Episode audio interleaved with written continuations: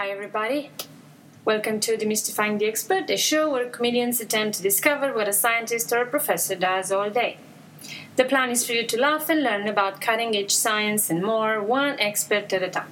Before we start, we'd like to acknowledge the support of the Madison Trust Fund in the person of Mr. Edward H. Rice, the College of Science and Mathematics, and the Department of Physics and Astronomy, all from the James Madison University. This program is made possible thanks to your generous support. Thank you for tuning in and listening.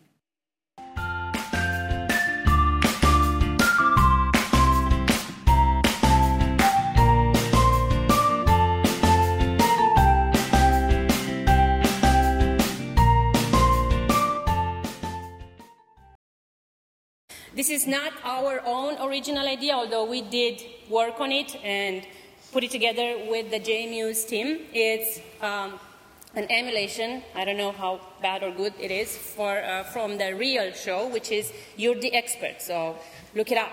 Uh, there are post, uh, podcasts for it, so you can, uh, you can read about experts, just different experts from different areas, however, with real comedian hosts, not like us. Uh, what we can offer is. Did you say anything about these folks? No, no, no, they're all wonderful. So we can only add personal charm and extra credit for some of you. You know who you are. all right? Okay. Speaking of, speaking of which, we actually got awesome feedback through the little reports for the extra credit. And besides the fact that we did get a point, some of you put the show in the quotes, like, yeah, it's not a real show, therefore the type. Maybe next time it's going to be considered a real show. We'll see, all right? The thing is, we do appreciate any feedback you would have about the event today. So if you like us on JMU's Facebook, the New and Improv uh, Facebook, Physics and Astronomy uh, Facebook pages, and leave some feedback for us, we would greatly, greatly appreciate it. All right. Let's go to the expert. The expert of today we will need to demystify is Professor Chris Hughes. He is a professor in the Physics and Astronomy department and also the director of the Center of Material Science at JMU. Um, a bit of background, and that might help the comedians figure out maybe what kind of, you know, funny questions to ask to find out what kind of science is, is going on in, uh, in our expert's head and hands and lap. Okay. Uh, Chris Hughes uh, got his uh, bachelor degree in physics from uh, Davidson College, uh, his PhD from Uni- University of North Carolina, Chapel Hill, and spent wonderful years as a postdoc, postdoctoral fellow at North Carolina State University. Dr. Hills came to JMU in 1997 and was just beginning my graduate studies at that time. He turns to be. You wouldn't tell, would he? turns out to be he is the second in seniority in our department, something they would not guess, obviously. He has served as a physics and astronomy counselor for the Council on Undergraduate Research, including one term on the board as the chair of the Physics and Astronomy Division. In addition, he has received the CSM, CSM College of Science and Math Distinguished Teacher Award in 2008 and Distinguished Service Award in 2013. Just yes, that's right. We appreciate that. Yes, we, and, and, and uh, we got a this event is going on my report for both teaching and service. right. Uh, just a few more hints as to what we're going to talk about today. It's not only going to be about physics. It's going to be or gold and plastics and some other things you might have read in the flyer for this event. Um, I, we also wanted to tell you that uh, Professor Hughes has taught physics of dance class, a general science class, for uh, three times now. And uh, uh he, in spite of this, like three times teaching the class, and he still can't dance. However, he can do the teaching of physics of dance uh, he says because uh, his wife was a dance major, and he has two daughters who have, uh, taken uh, many, many more uh, other dance classes, uh, which he can't count. Have you and your wife seen that movie where it's ice skating and then they like they're like, wait, I can do that too by doing like this formula or whatever. and then she becomes an Olympic ice skater. Have you? I don't think that's how that works. We're definitely gonna get to that. It's a dream Do movie. you want to do you want to hear something more? Is just with Professor Hughes? It seems like it doesn't end. You know, it starts with physics and then it goes into dance, and then you find out that he is, I don't know if it's only if it's if it's uh, any obvious in any case, but he is a really uh, really into baseball. All right. So although he says he grew up as a uh, basketball player, again, who wouldn't tell? Who would tell? Right. Uh, people, people were shorter. Nevertheless, uh, yeah, times change, isn't it? Okay, so uh, Professor Hughes has been on the board of the Harrisonburg Little League Association for the last five years. So I guess the conclusion here is that he's a successful case when you can actually use family as guinea pigs for your studies, right? So it's great to have you here.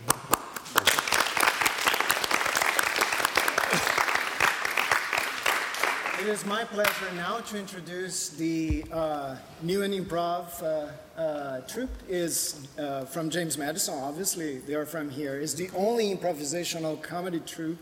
They have been successfully bringing you laughs ever since their, their founding in 1998. That was almost about the time he came here. They perform multiple shows every semester in TDU, as well as perform for other JMU organizations and local venues in the Harrisonburg community. So you should check them out, not only here at the JMU's Cafe, but other places also. I'm sure they're great, all right? So uh, we want to introduce them one by one as well, right? Uh, After all, they also have some expertise that they would like to share with you. So I'll, I'll let Anka start. Uh, Trevor Kinnab- Knickerbocker. I got it first. right. Trevor is a senior intelligence analysis major who uh, took a quantum mechanic, quantum, quantum physics. It's not quantum mechanics, quantum physics class for fun. It, and he said it was not as fun as he. Yeah, it was really hard. In case you guys are wondering, quantum physics not easy. Okay, so our second panelist is Carrie de Tullio. Hi, Carrie. Hello. She is a senior media arts and design major, aka artsy creative things that have nothing to do with science. So that's why she's here today. I could make a movie about science, I just wouldn't know what it all meant. That's awesome. All right. And then we have Alan Chen. Hello. Again, like Trevor for the second time, so he, they were uh, panelists in the first event. There you go, right?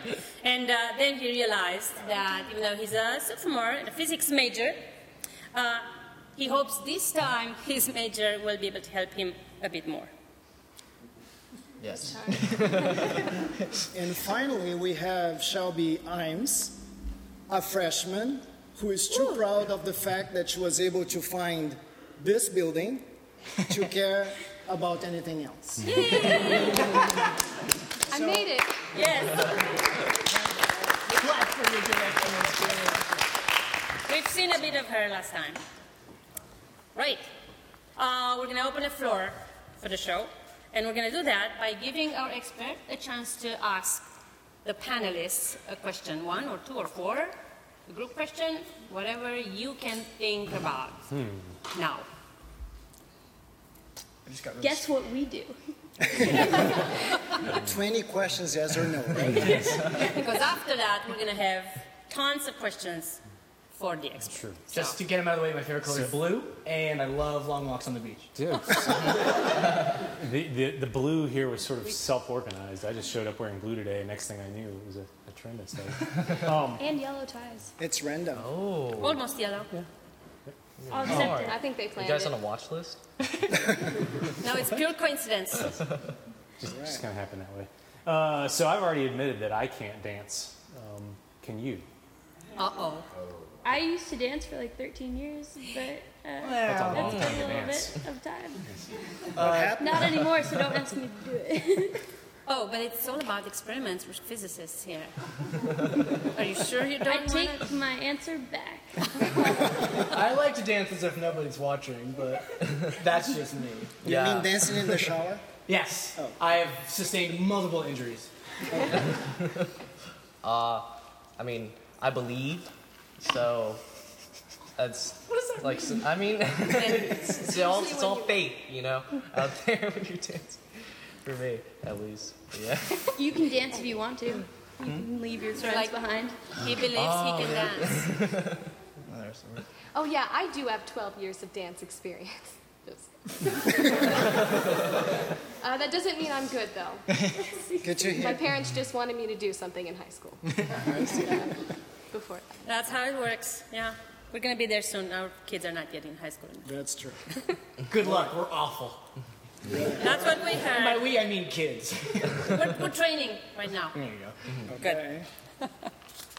So, Let's go to our first should game, right? go on because it's all about games, games, games in this Yeah. show.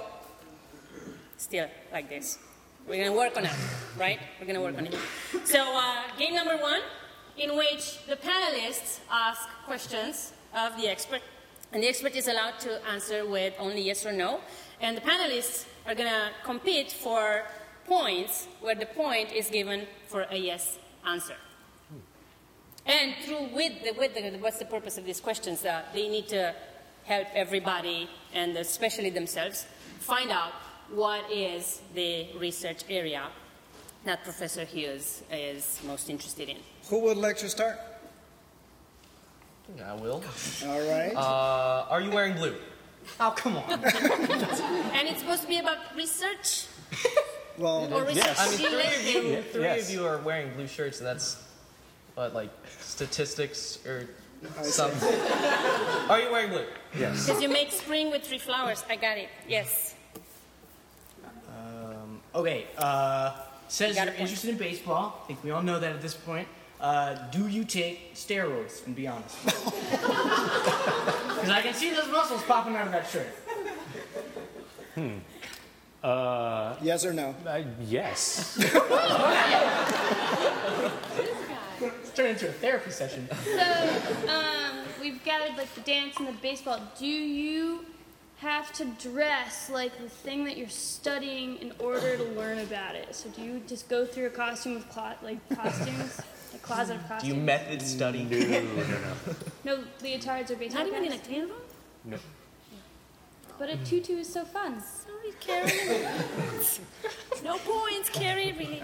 Sorry. Oh, um, in your field of study, back to the steroids thing, would you be able to make them? Like, I don't know, some, some specific scientific formula? Not really, no. No.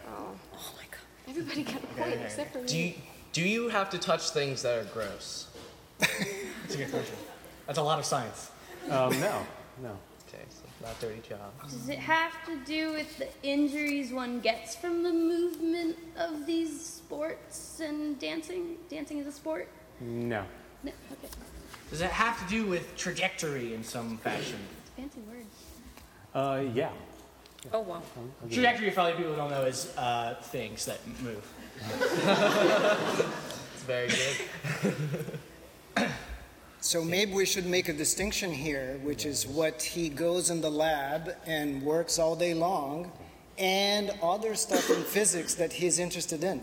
You were supposed to guess what he does in the lab all day long. In that case, no. In that case, okay, so you No have So throwing. you, trajectory outside of the lab. you work Okay. in a lab and not in the field. I'm gonna take from that statement. Oh, point for Carrie. Interesting. Uh, do you work with chemicals at all? Oh, yeah. Yes. Oh yeah. Yes. now we're going again. That's a big yes for him. Do you work with the chemicals that make baseball bat coverings? what? It's not just the wood. Don't they put some sort of like thing on top of it? Yeah, the cheaters put in cork. Do you make chemicals to get better at base basketball? As like a At dream base that you Different sport. No. basketball. No. Basketball. Um, this is just a general question because I've noticed this theme. Does it have anything to do with actual sports? No. Oh. Actual, actual as opposed to fictitious. That almost deserves a point. I think it's really good. Thank you. Do you do you in any way combine biology and physics? Yes. It's practice. It's getting points. If your things were released upon society, would it be bad? No. No. Does it have to do with like um, supplements for working out or like energy drinks? What makes our bodies better No. while moving? Okay. So I can't buy steroids from you. I meant not like steroids, but like energy drinks or supplements. Do you make pills? No. Do you prescribe pills? He's not even there. Even though he's a doctor. Were you partic- uh, I'm hooked on the steroids thing. Um, are are nutrients important to you in the lab? Nutrients. Yes. No. Do you, do you, do you um, in the lab, do you study um, the physical limitations of the body in particular sports? No. Do you work in a dangerous lab? You have to wear goggles. Oh yes. Okay. Lab, don't you have to do that everywhere? Carrie, getting close. But yeah, if it's And- released upon society, it's good. I'll say yes. Okay. Can I draw a hint? Yeah. Yeah, we love one. So uh, the ad said something about gold, plastic. Can you? Uh, Do you make baseball bats out of gold? Are you an alchemist? No. How to turn plastic into gold. Um, so, do you use different materials uh, to make sport or to theoretically make sports equipment better? With gold, yes. With gold? No. It's really useful. Maybe maybe the expert would tell us why he's doing what he's doing without telling us what he's doing. Say words without saying Because people pay me to do it. Also, he's, so he's, he's, u- he's doing some things that are useful. It gets funded by the National Science Foundation. Yes. Are you combining other elements to make gold? And the other one that you named that I can't remember. Plastic? No. Okay. No. Close, though. Was getting there. Do you make plastic like gold? Out of steroids. No. No. You mean in, in value or in how the plastic looks? Or? Whichever gets me closer. No, it's still a no. Sorry. Are you trying to figure out how we can use less plastic in our lives? No. Okay. More plastic. You're not for recycling? I was gonna. Is is the plastic being sold anywhere? To the public? Is it being sold? Is it being sold to people? Um. No. Just is it? It's just random plastic. Oh. Is it plastic laced with gold? Yes. Oh. What does that mean? And it's So it's ironic. Sports. So you're making pretty plastic. Yes. Are you making? Uh, are you trying to uh, increase plastics usage in the world in some fashion? And then short the market and then get rich and then go to some place? Do you have room for investors? No. Yes. No. They got it, yes. There you go. What was your question? Does does your plastic protect people? Hmm. Sometimes when they know how to use it, right? Yes. Yeah. Are you making weaponry water bottles? No. For Paris Hilton? Seems so terrible. Golden, Nerf guns. Golden plastic. Yes. That's good. No. No. So, uh, expert, who is closer? Um. Or just a tiny bit closer. Yeah. It, it, A nanometer closer. I, I would say making plastics pretty was close. I would say making plastics or ma- uh, making something that helps the world was was close. So it's not Are you bedazzled. Do you make the- toys? The, jewelry industry to make gold filled with plastic so it looks like necklaces are really all gold, but they're filled with plastic. No. Yes, that's what the National Science Foundation's practice. You're gonna get lots of grants for that. No. Okay. I guess by the, by now we can uh, switch to questions that do not need to be answered by yes and no. Maybe it's by some short explanations. Thank you. Thank you. My students know I'm not wanna real start? good on simple short I things. know. Yeah. Okay. So, Bombard him. Who who Any questions? uses your um, products? I guess you could call it. if and when they become products, it would be doctors, um, police officers, forensic scientists. Is it like Do you liquid? make- You go. Yo, okay. uh, do you make like microchips that like track people? And it's like, uh, With plastic. because you said like cops and then forensics. I'm just thinking like, oh, we'll scan this dude and we got him, and then like, oh yeah, he's definitely dead. Like, Microchips, yes, tracking people. Not yet. Not, not yet. Okay. So, are you making in any way scientific material that can track the uh, health of a person? Yes. Balls in your court, guys. yes. Hey, put it Now, is it made out of the plastic and gold, or is it tracing plastic and gold within? Made out of the plastic and gold. Okay. Oh, why why is it made out of plastic and gold? It's really nice. It's really good. Why is it made out of plastic and gold? Yeah. Um, plastic is cheap and easy to manufacture and can be recycled. Uh, and gold Is the opposite of that. Yeah. Yeah. and when you combine them together, yeah. That's right. Um, and gold is a very good conductor and reflects infrared light really, really well, and um, is very inert. Doesn't doesn't react with a lot of things. It stays there forever. Yes, It doesn't corrode. It doesn't. Are you putting gold inside of people? No. No, oh, okay. All right, that was my next Other question. people are. So why don't we just let now the expert give the elevator speech about his research? So so the stuff I'm working on, making microchips. It's uh, only five levels. Sorry, the, the, the elevator. Oh, the elevator. ride. Gotta be quick here. So, hold. I'll, I'll hold the door open for a little while. okay? Okay. So uh, I'm, I'm making uh, chips that can carry fluid inside them, very very small amounts of fluid, and in principle that could be used for things like DNA sequencing or diagnosing disease, stuff like that, because you could take biological specimens and move them about on this this piece of plastic through these little tiny pipes. The gold is there because one of the ways that you like to inspect that is by shining light on it, and if you put gold there, you can reflect the light off the gold and, and look inside these little tiny pipes. Is So- this like a machine? inside of you? Like if no, it's it's in it's it? it's external. So it'd be thing about the size of a compact disc, if you remember what those are.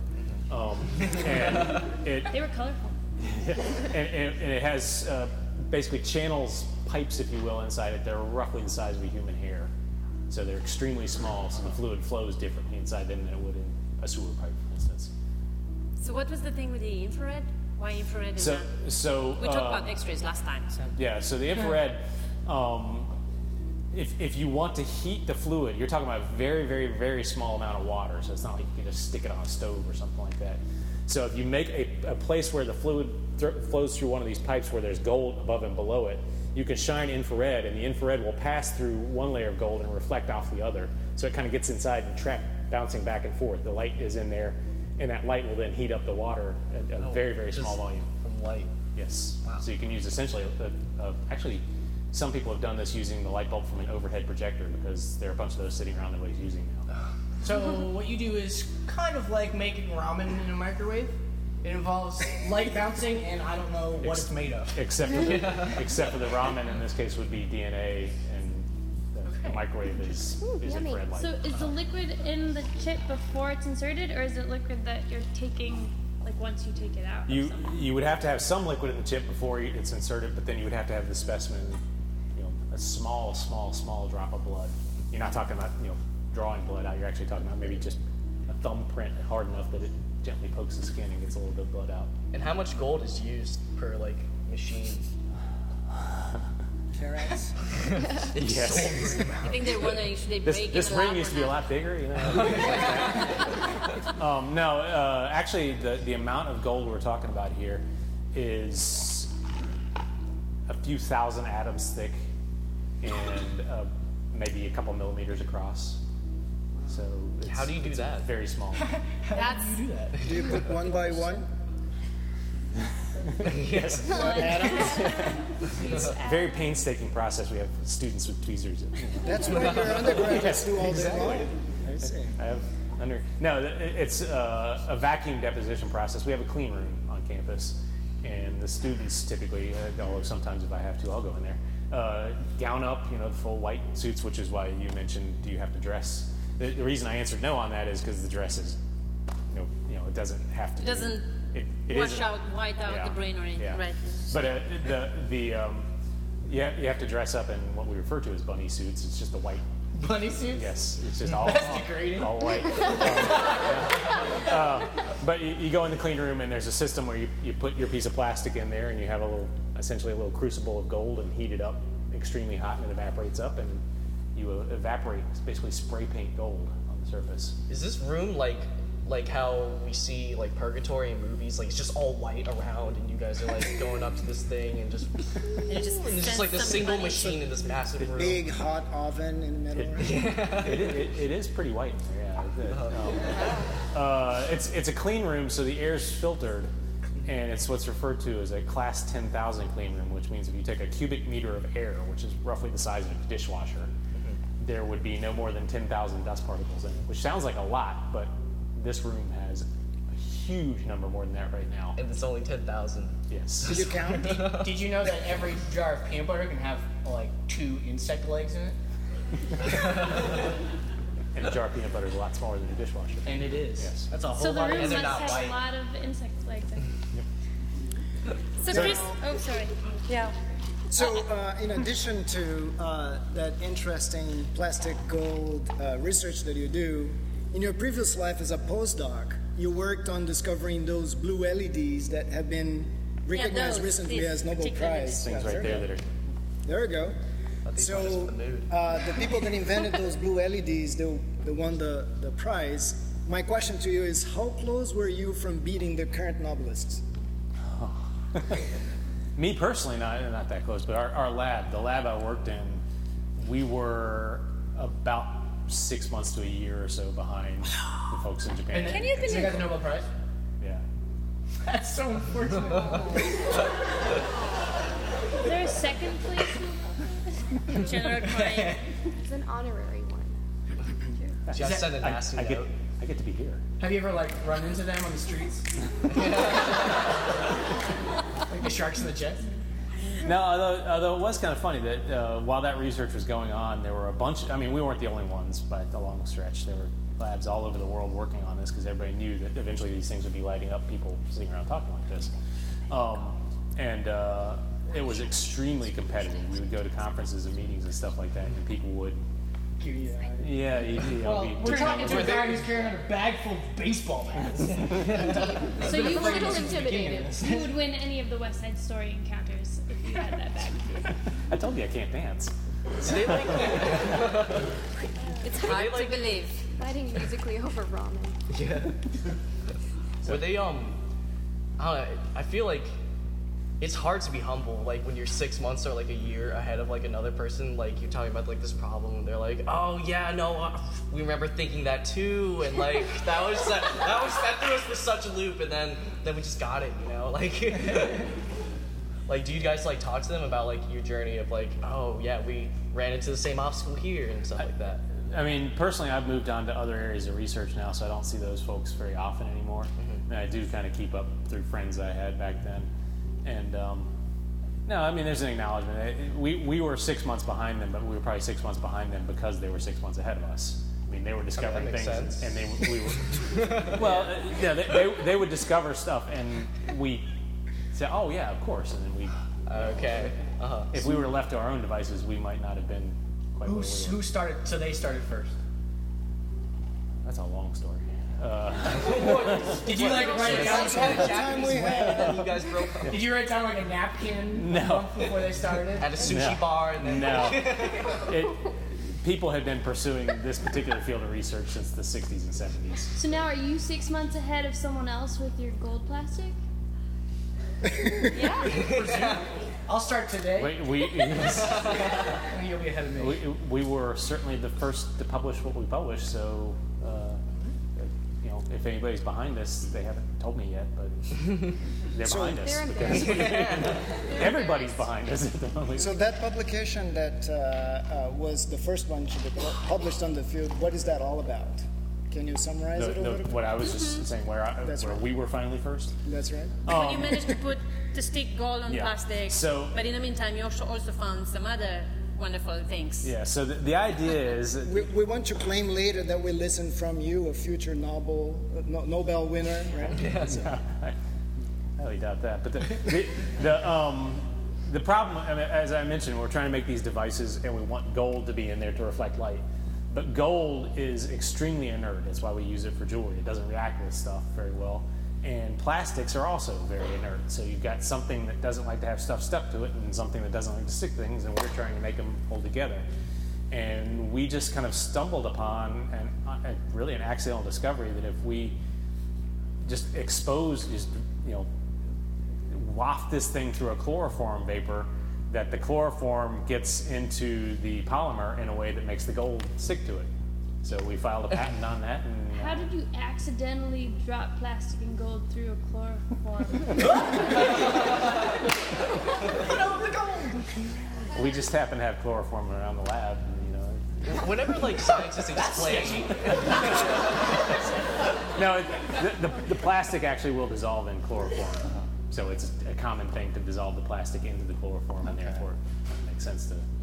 yeah, when like scientists talk about like, oh, we had this like spur of the moment discovery of like, oh, it just everything just worked out, and now we have like this. Like, I always imagine like what you're gonna say was like, yeah, you know, when we were just. uh we just stumbled upon some Elmer's glue, and it just worked. Like I just always imagine, like, like Actually, actually, gas station solutions or something. this discovery wasn't spur of the moment. What happened was it was a totally different experiment. We had a, a, a visiting student here for the summer, young woman from High Point University. She came, and I had this idea of something I thought would work. So I said, you know, Laura, try this out. And she tried it out, and it worked perfectly.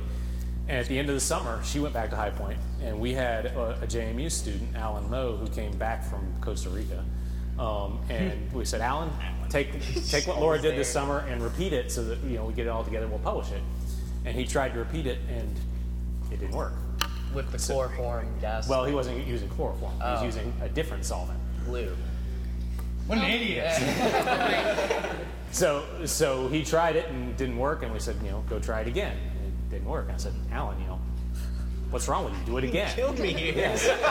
And finally, we, we had a meeting where a bunch of us, me and uh, Brian Augustine, who was the other professor working on this, and, and we sat in a room with Alan and grilled him, like, okay, tell us everything you did. Laura Tell took us- the secret recipe and ran.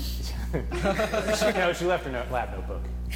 So you That's how science is conducted. So we had her, we had Alan pull out her lab notebook and say, okay, let's go step by step. And he got to the step, he said, oh, I'm using this solvent, and she used chloroform. And we said, go use chloroform. And There's it your worked. problem, yeah. That was that. It's like me and making brownies. Yeah, I always just use forget the eggs, and they don't taste right. Just use chloroform in your brownies. All right, great story, isn't it? Yeah. so uh, last time we uh, demystified an astronomer. Obviously, talked about astronomical distances and astronomical phenomena. Um, Chris, what's the type of question that the material scientist would ask for his their her research, but not that would not be relevant for an astrophysicist? oh, uh, And it shouldn't be about baseball, Yes. because it would be totally irrelevant Yes, for, for- this astronomer. for an astrophysicist. um, You don't like baseball? an astrophysicist is very rarely going to ask, how do I make that thing out of something else? Right? It, I mean, a, a materials physicist or materials chemist, material scientist is always going to be looking at those paper cups and saying, could we make that out of a different material that would be more biodegradable, longer, whatever, whatever it might be. So we, we look at the things the world is made out of and say, is there a better material? Can I change the material it's made out of now so it has different properties? Uh, Can we make this out of gold? King Midas. Because you have a lot. We don't, right? Yes. And yeah, we can't reproduce anything that's out there. Thanks, thanks, great. So, um, so how did you get interested in your work, the work that you do now, and how these interests of you blend, uh, that you have blend together, We talked about, including yeah, physics, yeah, baseball. including baseball and dance that we referred to earlier. Okay. So the research is, of course, separate from the baseball and dance stuff. Those, you know, these are all just three things I do because I'm a physicist and like doing them. Um, the research work, I would argue the way I got into doing what I do is I grew up working in a machine shop. Literally grew up working in a machine shop. It was a family business. So for me, at the end of the day, when I do whatever I do, I like to have something I made. It's, it's, it's important to me that I've got, you know, here, this, this didn't exist this morning and now it does because I did something. And um, that got me interested in working on, in materials research because, uh, you know, you, you make devices, you fabricate new things, and uh, that's why I got started working in microfabrication, uh, making small features, things that are smaller than human hair. Did you know what Legos were when you were younger? Because that's what I did to Yes. make sense. Yeah, they, uh, uh, I, I had some, but it, the, not, not, not as many as I have nowadays, that's for sure. With his arms. So nano. So what is nano? Nanobots of some sort is the only. What is it? What is nano? That's a thing. I just can't remember what it is. Yeah. Always from the And Terminator. what's the meaning? I meaning? should of- know this. It's like 10 to the minus 9. He knows it. Yes. Sorry, physics major. Okay, down. Honestly, I was gonna say that, but like, I figured. Saving her. the breath, Never- You know. Well, you either become a physics major or don't let them speak. Alright, who's the duct tape for Alan? You have another one? Batman line. So did they get right? Yes, it is a billionth of anything. So the reason it's used to describe the type of research I do is because the, the things that we work with are nanometer size, so a billionth of a meter in size in that ballpark. So here's another jargon from the research field of our expert, and that is uh, Reynolds number. What is that? Reynolds number. Reynolds. Reynolds. I mean, I can call him. Yeah, if I gotta call my, my boy Reynolds. Yeah, I don't know his number, but I just, it's on there. Honestly, he gave me his number, but I never I think texted he him. changed it. I don't really like Reynolds very much. He moves a lot. It's just, He's kind of creepy. I don't know if we should hang out with Reynolds anymore, guys. I Is don't. Reynolds creepy? Professor Hughes? Uh, I, you know, I'm not. I don't don't know much at all about the actual Reynolds involved in Reynolds number, but uh, um, Re- Reynolds number is a number used to describe fluid flows. So if you have a very large Reynolds number, you could have turbulent fluid flow, and if you have a very small Reynolds number, you get what's called laminar flow, where there's no turbulence. And in the the, the tiny channels we make, the Reynolds number is extremely low, so there's no turbulence, there's no mixing. The water just kind of flows through it. So like Flows ballistic. whitewater rafting has a high rank. That'd be a very high Reynolds number. Learning. Airplanes have high Reynolds Learning. Oh. And a very, very calm stream of water has a high. So like low yoga Reynolds. places and Zen things want a low rent. Yes. Yeah. Okay, I'm gonna look for that in the pamphlet next time I chat. So yeah, we're talking like bath, shower. Yeah, yes, I can talk to them at Lowe's. What's the Reynolds number on this shower head? I'm looking for around eight. I'm looking for a really high Reynolds number for my super soaker. super soaker. That's exactly what we're talking about. See, we should have them in the, G- in the, the GSI classes. Then everybody will really, you know, get out of the classroom like, I really know what that Reynolds number is about, right?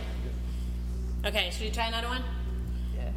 Yeah, bring it. Professor Hughes is mentioning MOVCD. M-O-V-C-D. CV. CV, another CV? M- MOCVD. MOCV. Yeah. MOCVD. Everybody's learning. Is that is that like an? Sorry, I'm just restating it. Uh, okay. Movement of various chemicals. What's the last letter D? Chemical, Depending. where it's VD. Duh. Very. Deeply. Very Did you? Did, what's the V for?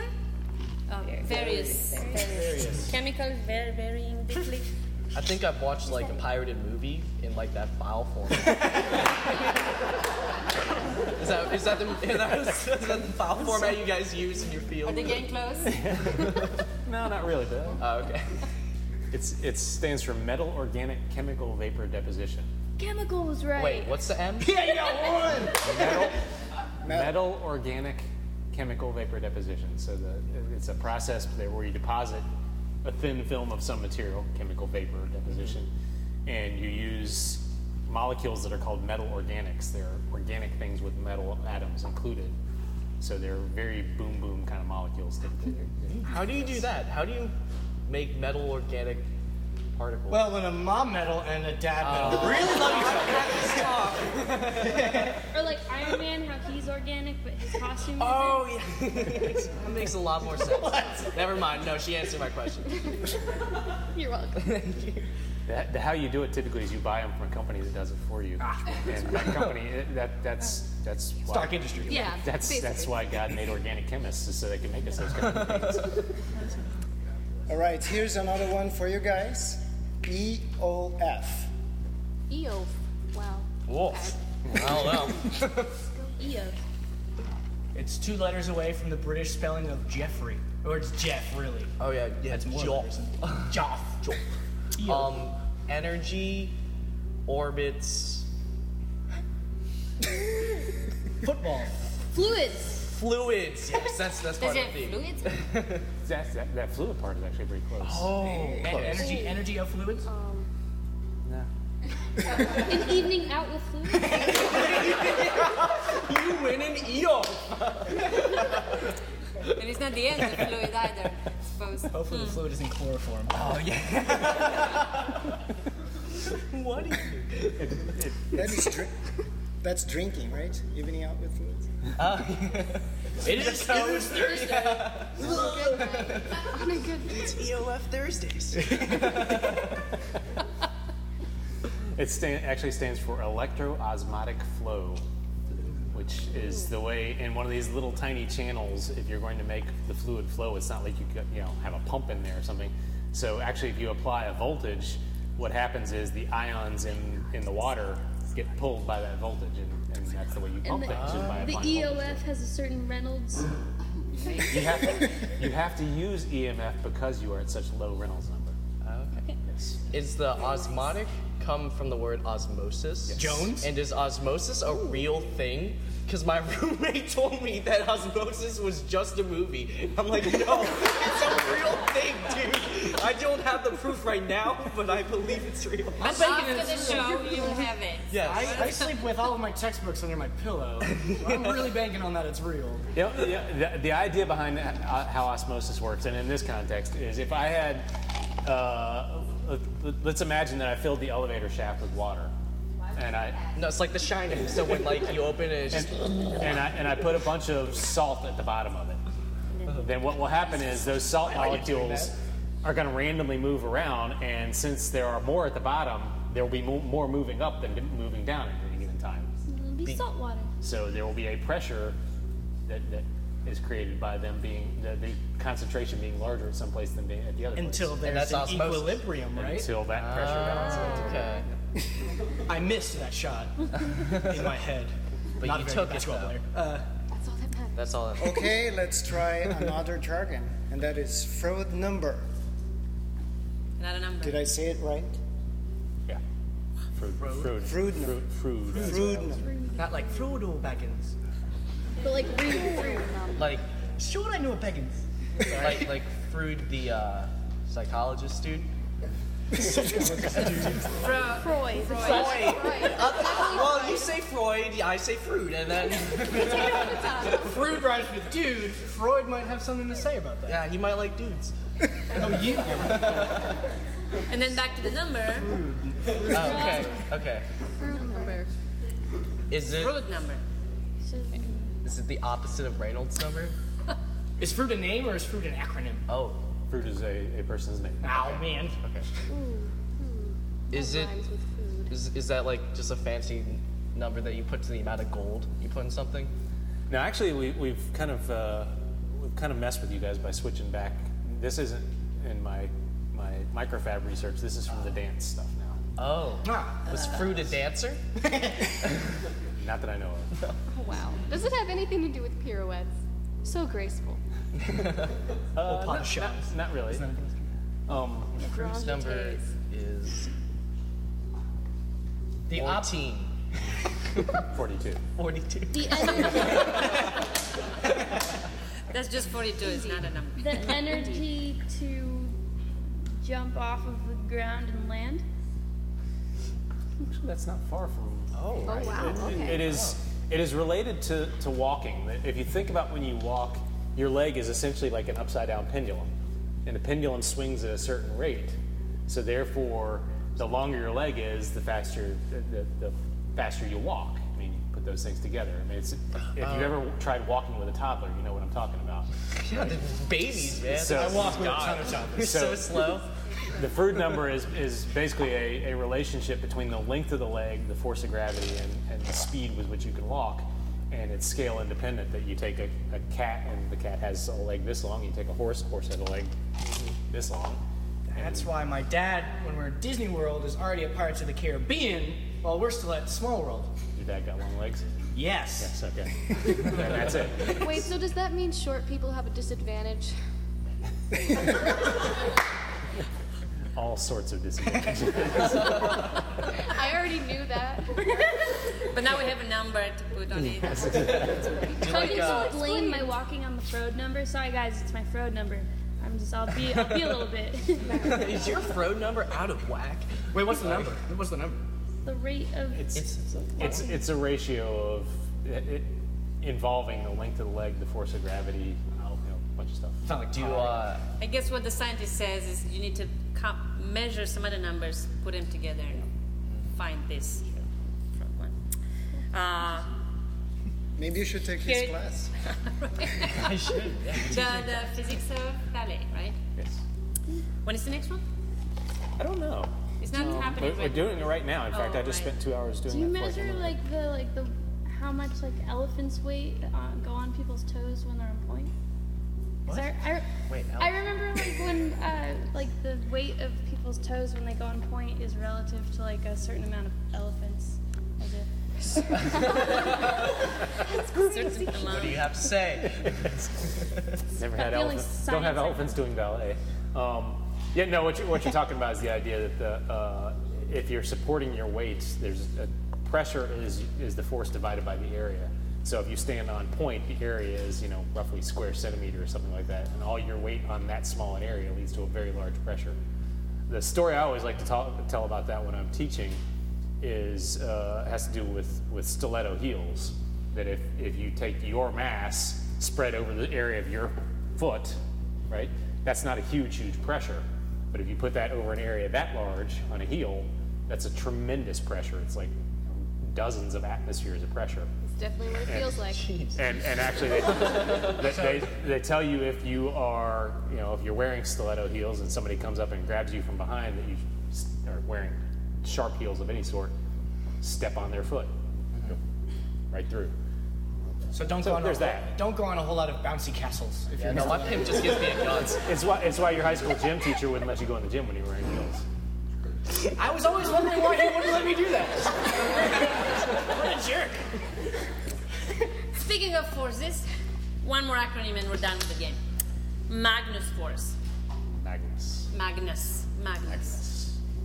You, Magnus. you were right. I was just saying. 'cause I great like, movie. I like, I like saying. Yes. Uh, The next, the next Bond film, right? and here's the key. Uh, a hint.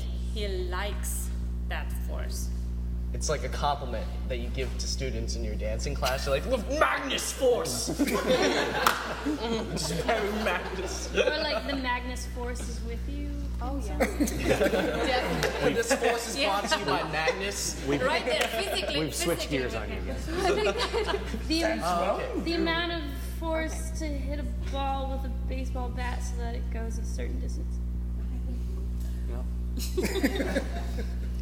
Never mind. Well, does it have anything to do with like would baseball be an example of it or like A something- baseball, a baseball is a great example of something that experiences Magnus force, but um, ping pong balls, you know, it virtually. Is it anything, been anything that is going one way and immediately going the other way? So like a contracting of like the ball of just like I'm thinking of like high speed. Um, Transient. Trans- like let's, let's. I'll, I'll, I'll, I'll give you this hint: a baseball or a ping pong ball would experience a large Magnus force. An arrow wouldn't. Because arrows are one-way things. that should not be. Because when they stop, the Returns. sudden stop, and when you catch a ball, you kind of keep going. No. Oh, is it like is it like I think somebody said this, but it's ah. coming one way and then it gets hit and then it goes the other way. Is it rotation? Does it have something to do with It has a rotation? lot to do with rotation. Oh, Don't arrows I rotate take back this what way? I said. All right. it's just balls. Yes. Balls then. Yes. Alan, there's a kid over there. Well, it's it Not is parent. it is why a curveball curves. Ah, okay. So it does that have something to do with the friction against the, the surface of the ball and the, the medium in which it travels? Yes. So you got a ball spinning, and as the ball spins, right, what'll happen is the velocity of the surface of the ball with respect to the air around it is different on one side than the other, which leads to a push to the side on the ball. So if I throw a ball and it's spinning like this, it will curve off to the side. Like an An airfoil? arrow. An airfoil. Yeah, actually. Airplane Yes. Yep. Um, uh, the arrow, what you talked about is what's called a rifling effect. If it's spinning like this, twisting as it goes, you don't don't get that effect. Okay. Um, it's it's a side to side thing because the ball is spinning sideways as it's moving forward. So that's that's what the Magnus force is all about. All that quantum physics paid off. Yeah. Good No, lesson for everybody. Take that quantum physics class. You have to go through a few years of physics before you get to that quantum physics class, but it's worth it. Nobody told me that. Worth it, I got a right? question about went your straight there. classes. Like, so you teach a class about physics of baseball and the physics of dance. How do you grade people in that class? Like, what are what's the test? Yeah. All A's. Just, I, Uh, the the um, the physics of dance, the grading is, is based on. It, we do actually do experiments in lab. We you know go in and we'll do an experiment having to do with friction or having to do with um, is balance. dancing like a required skill? you mean like if you, The- the you people- can't dance, you fail? The people in the class are all dance majors or theater majors. Oh. It, it just it- so therefore, um, yeah, most of. it. In fact, quite frequently, I'll say, you know that thing you guys do, and have somebody stand up and do it. Yeah. And it's a great way to quantum demonstrate. force, whatever. Um, uh, I, I don't technically have a class on physics of baseball. I've just done more than a few public talks, you know, school groups and things like that. Um, So sorry, guys, the ones you know who are forced to take some general astronomy classes missed the the A's in the physics of ballet, but you know, Yeah. Learn life dance. happens, right? um, so uh, pretty soon after the next game, which is rapid fire questions to the expert, we're gonna open the floor to questions from everybody. So if you have something you were holding on for a while, you're gonna get your chance. But first, it's our turn. So we're gonna essentially ask some questions that the expert should answer, and these are supposed to be short answers. Okay? So let's go. First one: Where were you born? Lexington, Kentucky. Okay. Are you trying to crack my idea in Google or something? Yeah, and, and crack the password in your accounts. Yes. My mother's maiden name, first pet. Pet's name. The next one is your favorite animal. Um, um, short. Otter. Oh wow! They are was the last adorable. And what's your social security expected? number? Speak loud. Favorite ice cream flavor? Chocolate chip. And if you had not chosen a career in physics, what would you probably be have become? If I had not chosen a career in physics, what would I have been? Um, where I was going was probably journalism or something like that, writing. Yeah, Right? We kind of, it's like the same pattern, right? Remember last time what we were finding out about our astronomer? English class was the favorite one. Can you believe? right. My favorites were history, actually. The- the- Pretty close. I mean, for a physicist, Same aren't they the same thing? Yeah, right. words, Same thing. not math. Oh, okay. Next, next set of questions. Uh, favorite color? Purple. Moving on. All right. Okay. Uh, clowns, creepy or funny? Meepy. How small? How small should be the students who are hired to work on a lab on a tube? How small should they be? Nano. Like a Smurf? Coke, Diet Coke, no Coke? Hey. My, my, my wife actually smuggled this in here. We heard, we heard you're, at some point you're about to. Contraband here on this uh, campus. oh, yeah. So it's, it's pretty strong about that. yes, So, yes. favorite activity as a child? Uh, favorite activity as a child? uh, playing basketball. And what is bonding to you? Bonding. Plastic and gold. yes. it, it actually is. It's trying to get one material to stick to another material, and that's actually not always as easy as it may, may sound. Um, especially, you know, you always say, well, why not just use glue? Well, the problem is glue is a third material, and that's not what we want. We want this material sticking to that material, not, not something else in between. All right. Do you have a nickname? Or two or three? Oddly enough, my, my friends in college used to call me Doc. Doc, doc. Wow, that's Like the a- coolest nickname. Well, they, Yeah, they, that's they real called me slick. Doc, and, and when they wanted to annoy me, they called me Chief Jackie because the, the, the chief the chief of the campus police at Davidson when I was there was Chief Jackie Hughes. Did you run into him a lot? Is that what it is? Yeah. So you mean, He never seemed to be working. He always had officers around working. I never didn't see him that often. so nowadays we, ju- we should just uh, change the nickname to the co-founder of Facebook? Right? Because that's Yes, yeah. Have you ever Googled that? All right. So, who was your favorite baseball player growing up? Favorite baseball player growing up? Uh, Joe Morgan. Why? He was great. Uh, he played for the Reds, which was very important. Um, he was short, which is important to me. I can sympathize with that. And uh, um, he played second base, which is a position- position I wished I could play. All right. Uh, name your best friend. My, my wife, just, just the name. Mary. There it is. Your wife's not here. So, does LED flicker, light flicker like fluorescent light? Do LEDs flicker like fluore- fluorescence? They should not. No, they should not. That's how you spot a real LED, Yep. not flickering. Yep. Can nanoscience be run on a nano budget? No. no. No. I think we're uh, transitioning towards longer Yes. The, answers. the, the, the, we do want to. the smaller the out. thing, the more expensive it is, right? What a paradox. What about the space What a crazy world we live in. Wow. Yeah. Who's right now, Mr. Yeah. Scientist? So, if you would uh, write a grant proposal for the Major League Baseball to pay you for your research, what would you put in there? Ah.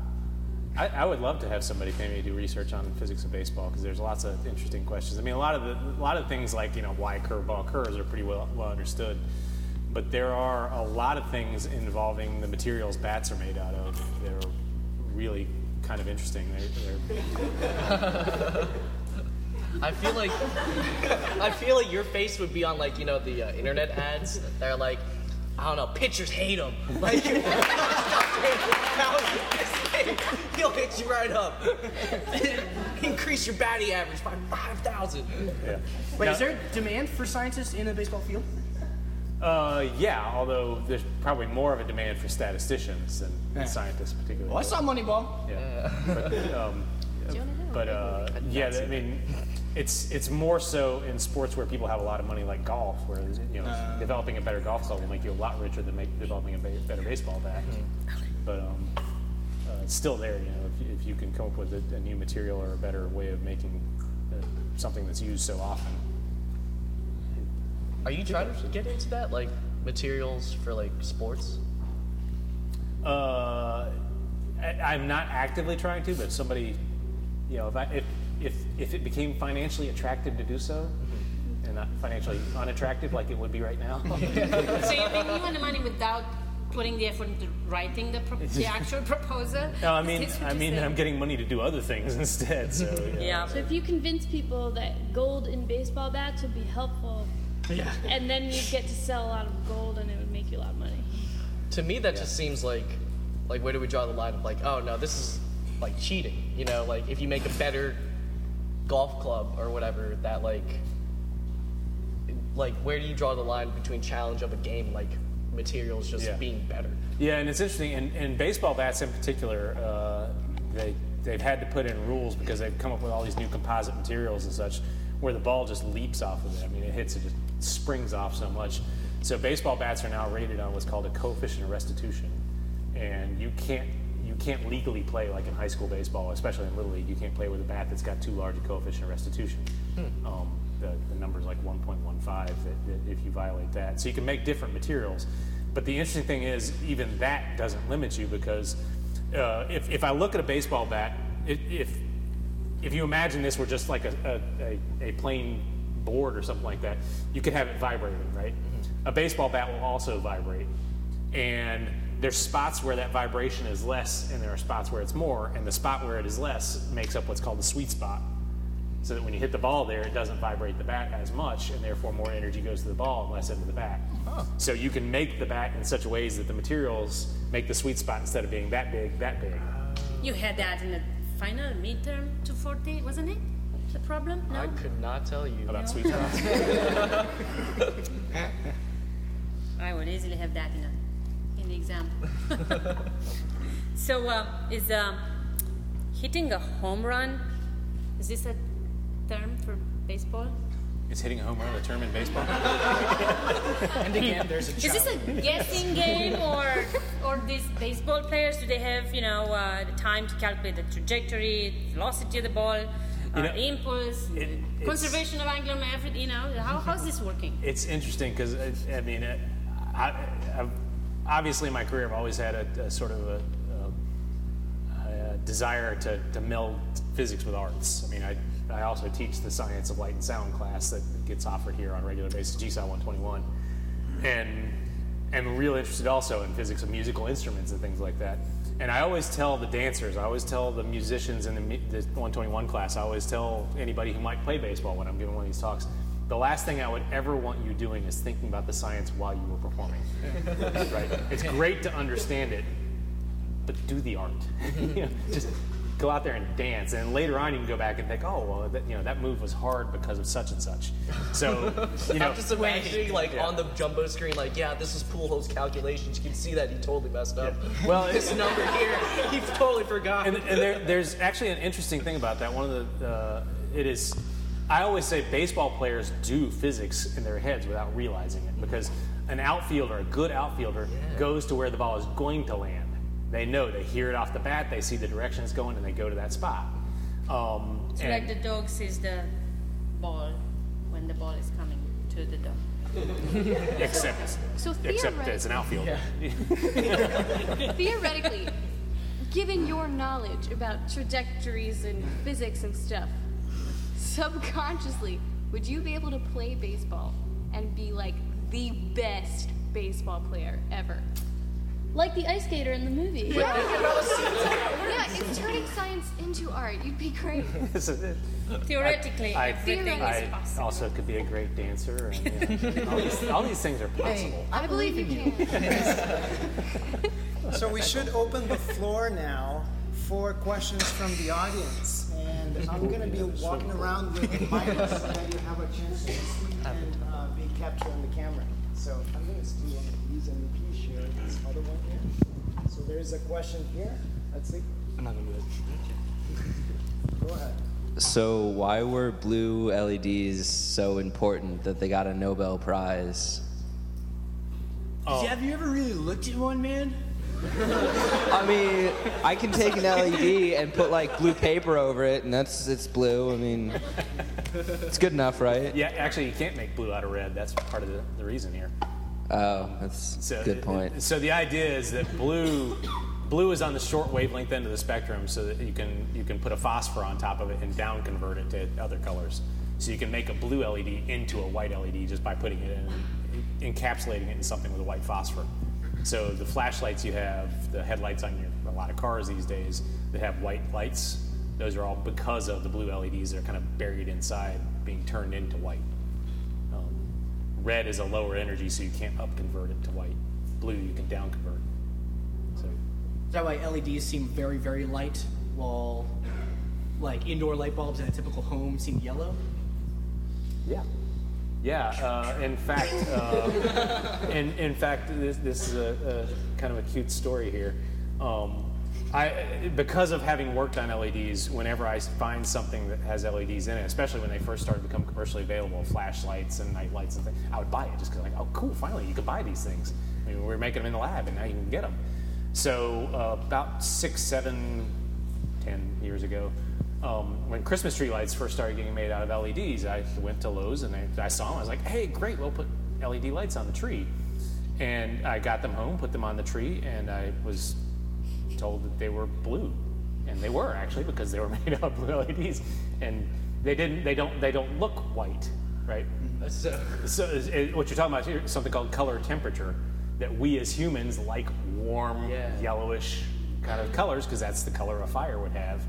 The harsh white that you have from a fluorescent bulb is not natural, and therefore we don't like it. And a lot have a lot of work has gone into making LEDs that that the encapsulant that goes on them, making those so that they imitate more closely a natural color temperature that people like. So now you can buy LEDs that are more soft, soft white, right? That have a lower col- color temperature so they can replace a regular bulb light bulb in your house. Right? We have another question here. So you mentioned before that your uh, chips would be used by doctors and police officers and forensic scientists. Like how? Like would they So, be used? so when we first got involved in, in working on these, uh, one of the, the the group we were collaborating with, uh, what they were actually doing was DNA sequencing, and the idea here, I mean, if, if, if I'm going to test somebody's DNA, what I have to do is get some cells, get a blood sample, burst those cells open, then basically filter that all out so that I've got just the DNA coming in, in collected, then amplify the DNA. So I take a little tiny bit and I go through a process of heating and cooling and heating and cooling to make more and more. It's called P- PCR, polymerase chain reaction. They had a scheme where they could do each of these processes on a single chip. So you take a piece of plastic and you have one place where the cells would be burst, another place where they'd be filtered, another place. Right now, that process, if you do the full gel electrophoresis, you know, uh, I always say like people saw in the OJ trial, but you guys don't even remember who OJ is now, probably. Um, but, his life unless but, but that process is currently done, and they're currently doing the biology building here. Um, takes, you know, a, a fairly sizable sample to be collected, and it takes a day and a half ish to get the whole job done. Where if you did this on one of these chips, you have a much, much, much smaller sample, and it can be done in about 30 or 45 minutes.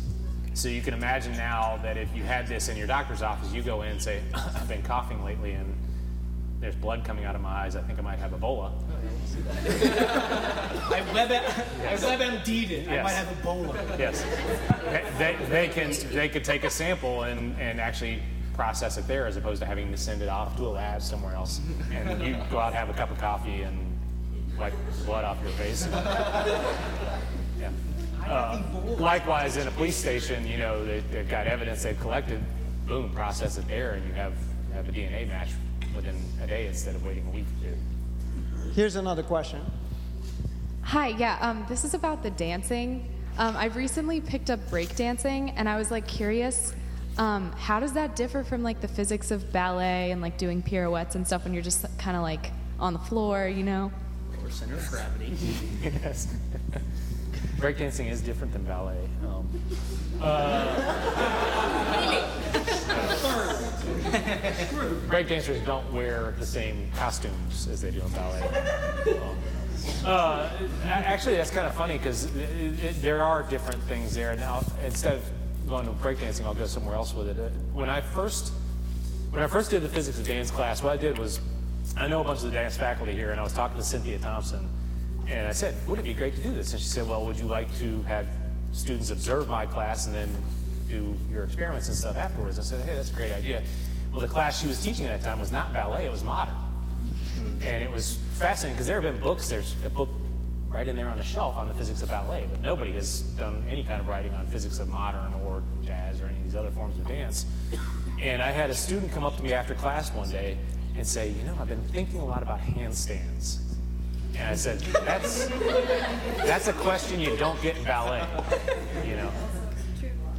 Yes, and and there there's a lot of interesting physics in that that you just would not encounter in ballet. So yeah, there's there's a lot of different things involving pressure and, and you know parts of your body touching the floor that in ballet never touch the floor. So let's have one more question from the audience, and then we're going to wrap up. So, being that you are a scientist, what is your best science joke that you pull out at parties? You want to dance?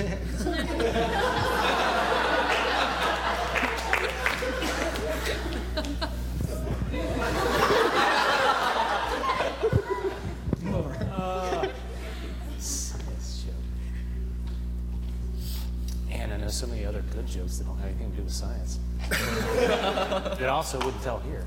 Um, yeah, I'm Oh, stumped. there must be. Okay, uh, the the the Don't look at me. two atoms, two atoms, two atoms. And one is one is losing the electron, right? And uh, the other one is asking, uh, uh, the- or no, the one who lost the, the electron is lamenting, like, oh man, I, I lost my electron. And the other one is like, are you sure? And he's like, the, the one who lost the electron is like, I'm positive.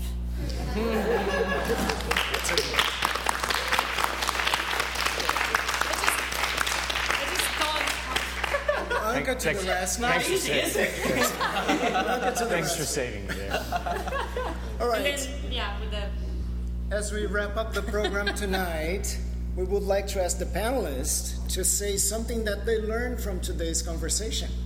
So each one of you will have to tell us what you what Oh, do you all of them. each one of At the them. same time. One, two, three. Nothing. you guys had me. Um, the national science, really important science place is paying you to make plastic pretty with gold. I learned that it's okay to put chips in people as long as they're pretty.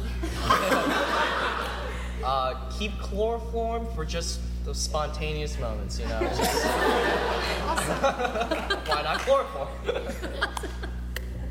Uh, I have learned that if I'm ever suspecting a baseball player of being a robot, I'm gonna find you first because I'm gonna have a lot of questions. Okay. Good. Great. That's all about all the time we have for tonight. Thank you all for coming.